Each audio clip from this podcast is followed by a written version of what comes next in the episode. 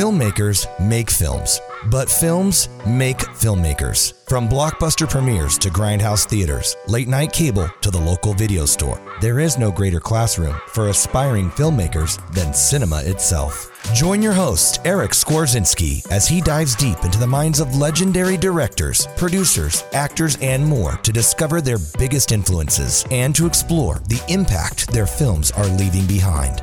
This is Film School. Grab your popcorn. Class is about to begin.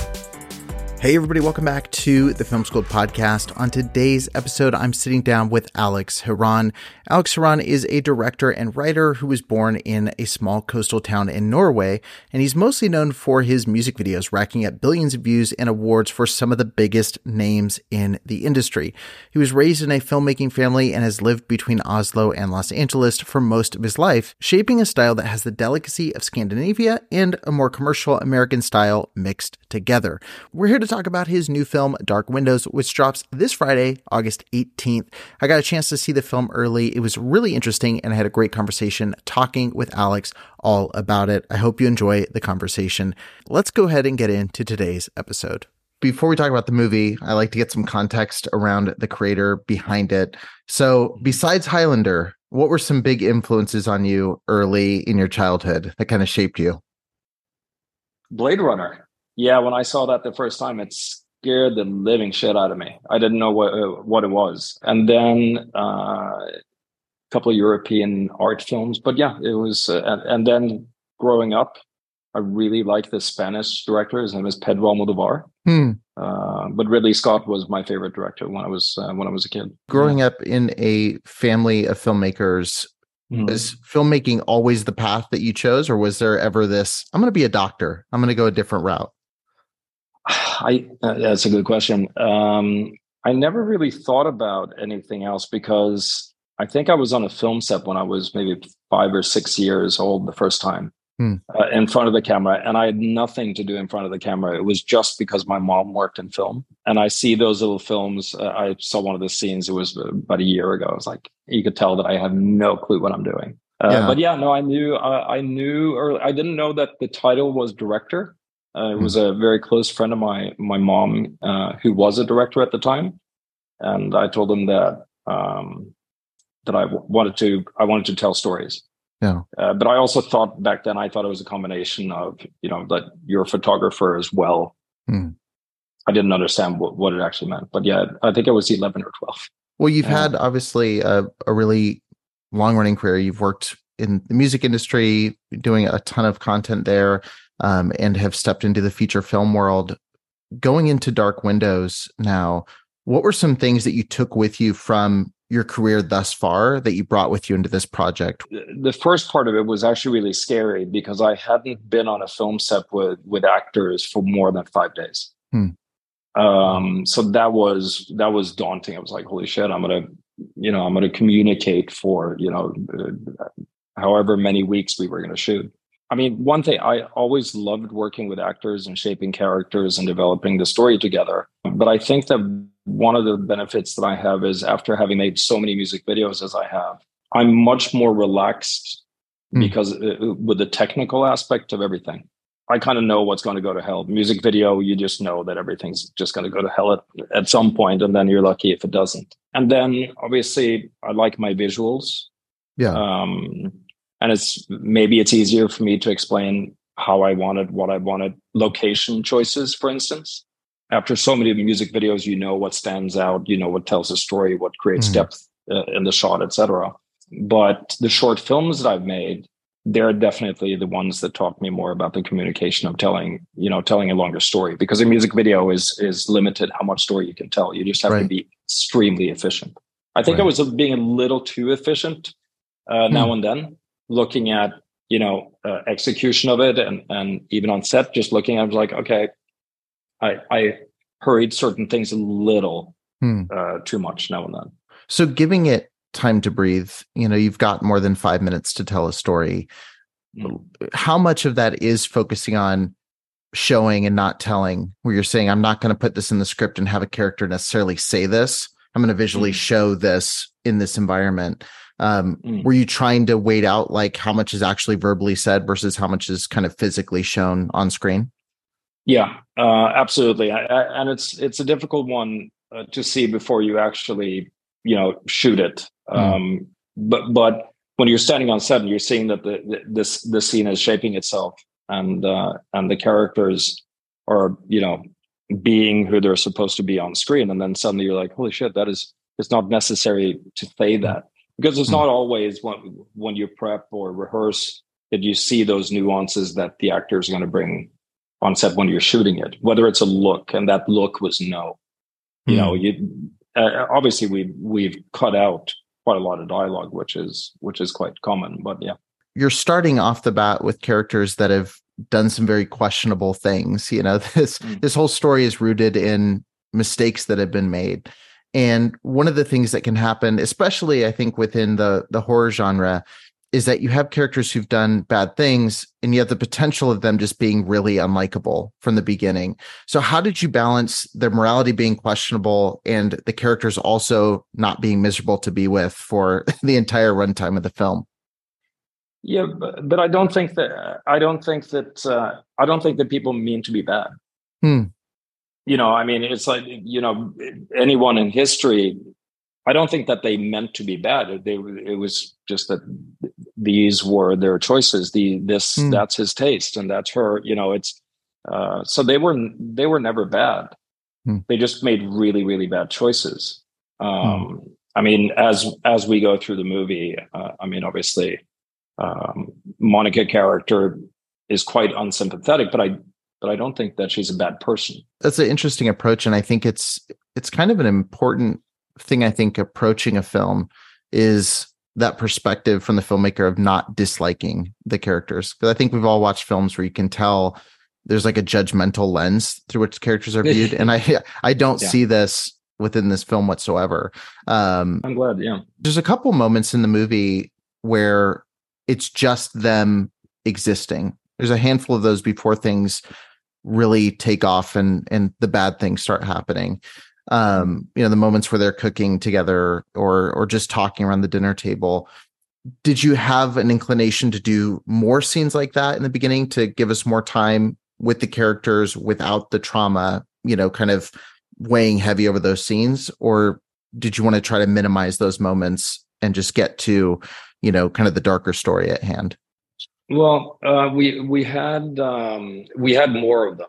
Uh, hmm. not many but we but we had a few more. And um, i just found that it it didn't give us enough knowledge about them. It didn't it didn't add to who who the character was or you know because obviously you know each of the scenes needs to needs to have a purpose for them. Uh, so we we had more but we cut them out Hmm. Um, we found out, uh, and we got this at one point. We we got this um, uh, editor who had done a lot of movies, and he looked at it and started asking me questions about certain of the scenes that we'd left in, and um, I agreed with him. His hmm. uh, when he pasted in a different way, I was like, okay, this is this is quite different. Is there a scene that you loved by itself that didn't make the cut that you go, man, if this was a oh. different movie, this would have really fit in well? There was there was a scene with um, with Tilly al- hmm. alone all the way in the beginning, um, where she's in the bedroom by herself, almost like the bathroom scene as it is now, um, where it just builds up more who she is and what what she's going through. And we've we figured out that again that's one of those scenes that didn't really bring it any further. It was a little bit more dialogue between her and her mother. Hmm. um, but yeah that was a scene. But also it, it, wasn't just because it was a it was a very personal scene with her alone but it was also the visuals of it. Speaking of visuals one of the i have to imagine one of the scariest things going to a project like this is the look of our our villain in the film. And yeah. masks are something that can be very iconic or there's something where if it doesn't look quite right it can kind of take you out of the movie. Um, how much time did you spend on the look of the the main antagonist of the film and trying to pick out that perfect mask for him? Actually it didn't take that long. So um, i play call of duty. Hmm. and so the mask is actually partly inspired by Call of Duty. Okay. Um, yeah, one of the uh, one of the uh, one of the uh, the skull uh, skull masks. Hmm. So, but we but we we with more uh, uh, inspiration to it. But that's actually how that one started because, well, I can't. You you watched the movie, but at one point in the movie, there's a photo of. I can't say it because then I'm gonna I'm gonna reveal the ending of it. What was it made out of? Because when he when the mask is removed, the material's like super interesting. Um, I was curious, what's that actually made out of, and and how is that accomplished? It's such a pity because it's actually in my basement. If not, I would have just held it right here. Uh, it's a combination of stuff. What do you call uh, uh, what, what do you call that fabric again? Um, what the hell is that? I don't remember the name of the fab- fabric. It's very like grainy and and and um, uh, stringy fabric. Hmm. Um, what's it called again? Not a. I mean, you could get bags made out of them. Yeah, it looked almost like a potato sack, like that kind of. Yeah, it's almost like a potato. Yeah, exactly. Yeah. But on the inside, I mean, obviously, because to keep it shape, this mask yeah. maker uh, has. Uh, yeah, it's in, inside. It looks completely different. But it, it was actually sitting here uh, in my living room for a long time, and I would forget about it. It was just mm. sitting here in the corner. and now and then people would just jump. Yeah, yeah, people would just jump. Like, what the hell is that? It's like this this space. Yeah, it's kind of fitting to have something like that in your basement. You know, throughout your career, you can just keep adding strange horror relics for when people visit. Just take a trip down to the basement, look around. I'm planning on it. Obviously, you've got these characters, you've got this mask, and and you've got a lot of potential tropes that you can run into. And I breathed a sigh of relief when early on in the film the characters say we're sticking together no matter what you know and they didn't have the classic we're going to split up. You check out that sound over there. We're going to check out this over here. Um, yeah. were you super conscious of some of those tropes? You know i know obviously you're well versed in film. You've watched and you're a fan of film. Did you go in going i want to avoid having characters make some of these dumber decisions that people can make in situations like this? Yes uh, uh, without a doubt. It's uh, and that was early on in in the first draft as well. When uh, uh, so I I wrote a rough draft, and then Wolf, uh, my writer, took over, and that's one of the things that we talked about. Um, hmm. Now that being said, I mean I like a lot of the movies where they make that bad choice, right? Uh, but sometimes it it's so obvious that it's kind of like really, yeah. yeah. Should you go over that? You know. Uh, right. So yeah, that was um, it, it, was something that we thought about uh, from from the get go. Yeah as this kind of terror ratchets up did you did you almost want to lean more into the the physical violence because there's a lot of psychological kind of what's about to happen mm-hmm. and mm. you're sparing with the the actual moments of violence that are on screen did you have some question of should i pick people off sooner? Should I have a more violent comeuppance for certain characters? Do I, you know, again, going into movie tropes, sometimes you have the police show up and there's one or two people that come in and there's just extra body count there. Um, yeah. Did you question pushing more like Friday 13th slasher esque in some of those moments? Yeah, we, we, we definitely did. Um, and I'm glad that we didn't mm-hmm. because uh, one of I wanted it to feel as real as possible. Yeah. Um, it, even the way that we shot uh, Tilly's scene where where he where she meets the bad guy the first time. Um, there was a different way of shooting it, which was just observing mm. the sh- the sheer violence of it, or yeah. doing it the way that we ended up doing. Yeah. Um, but yeah, no, there we we we thought about it and I I wasn't sure, but I wanted that slow build. That was really yeah. important for me because the the build to the climax and our climax comes a little bit later than than a lot of other movies, right. um, especially horror uh, horror movies. Uh, but the I was just hoping to be able to create this build, this build, this build, this build, and then turn it. Your film really feels, in some ways, like a ghost story in the way that it's constructed. In that there's not much like I said, that's physically done to the characters for a lot of the film, but you're seeing elements of the antagonist throughout. So you're seeing these mm. moments where you're waiting for something to happen. You're waiting for something to happen. And mm. it's interesting because you know, I've watched some films this year, like, you know, Terrifier 2, where it's just this unrelenting, just violent, violent, violent, violent. And I think that has its place.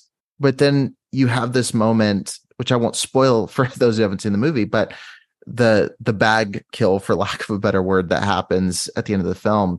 It's such a simple moment, but it feels incredibly violent because you're sitting there waiting for something ha- to happen. You're sitting there waiting for this, you know, kind of comeuppance to take place, and it's a gut punch when it does. It's and it's this very unrelenting moment that again, it's not super bloody, it's not gory, but it mm. it just hits you. And you're going like, that's really brutal. like, that's one of the more brutal things I've seen in a long time. Um, I think that I think that payoff is really effective. And I think that slow burn that gets you there, it pays off well. Cause that's the question you have. Like whenever there's a slow burn, you're like, is this going to burn at the end or is it going to kind of fizzle yeah. out? You know, when you get to that moment just sitting through the edit with that too because i mean you you, you can watch a movie so many times yeah. and and kind of go blind at some point uh, right. uh, and that i started bringing friends in to watch it just hmm. just to see what their reaction was and a, and a lot of my friends love horror movies so they'll tell, tell me honestly what they think and they yeah. they definitely have uh, but but yeah no the that scene um, it, it's is probably one of the worst scenes I've ever shot. But uh, mm. but I think that went for for the cast and crew as well. But did you? A, but to me, that scene actually just flips everything around to it's another point of view. That's interesting. Can you can you without spoiling it, you know, and perhaps it's, if you do, I'll put a spoiler. I'll put a spoiler warning here. But I'm curious what you mean by that as far as turning the perspective around. That's interesting. Well, that scene doesn't belong to them anymore. Hmm.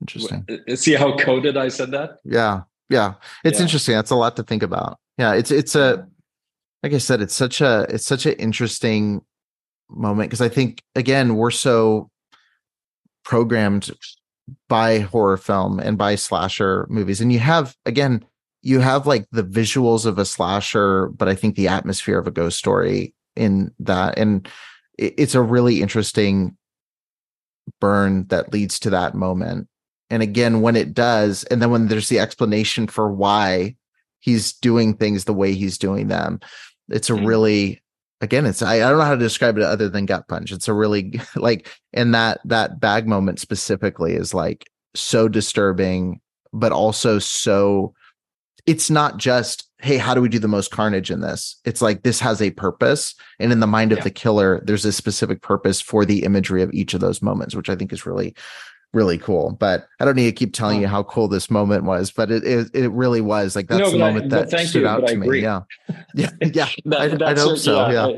yeah. and but, also that, that it's it, it was it, like I said before, it's interesting with screenings and stuff like that to hmm. see how people respond to it because people have left the theater because of that scene, which really? which surprised me. Um, um, yeah, I was really surprised. Just straight up, people, nope, nope, and just left. Like, yeah, uh, yeah.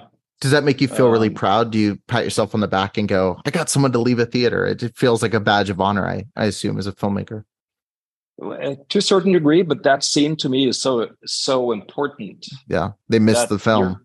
You, you know, no, we we got them back again, but uh, yeah, it's uh, it, yeah, they, you're right. They missed the film. I want to know you've screened with a lot of hardcore horror fans that you consider friends was there any advice that was given to you that completely changed how you did something in the film? Was there a piece of feedback where it made a, a huge impact on the direction you were taking things? Yeah, um, I think, I mean, one of the things was our pacing. Hmm. Um, that we, it's strange with editing because pacing can also mean that it, it's too fast or if it's too slow. Um, but the the first feedback was that it was moving a little too fast. Hmm. Um, the first version and uh, or or the first cut, and but that wasn't the beginning part. It was actually the the the the, the second half of the movie. So it was more the the pacing and the the build of of um, the creepier scenes that we did, yeah. because it's really easy for us to watch something over and over and over again and kind of just you know I've watched this so many times does it actually work? Right. Um, right. And, and, here's the other thing too. Everyone can movie. Yeah.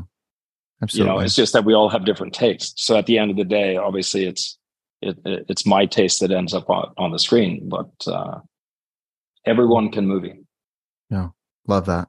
Well, I as we wrap up here, I just want to ask the one question I ask everybody that comes on the show. If you could give one piece of advice to an aspiring filmmaker who is listening to this episode, what would it be, and uh, what would you encourage them to consider as they pursue this career? Just shoot. Hmm. Write your own projects and just shoot. Oh. It's, um, I mean, uh, the, the cliche is that you have one of these, or you have a friend who's a DP, or just shoot. That's the that's the only way that it's going to happen. Well, if, if, you're not if you're not going to paint your painting, then no one's going to see it. Hmm. That's great. That's a great way to say it. Well, thank you so much for taking the time to have this conversation. Thank, thank you, you, for your film. It was it was really powerful. Really appreciated the, the opportunity to see it and to talk with you about it a little bit. I wish Appreciate we could talk it. much longer. So thank you so much. Me too. Thanks for listening to the Film School podcast. If you appreciated the content on the show, don't forget to leave a five star review and hit subscribe so you won't miss a single episode.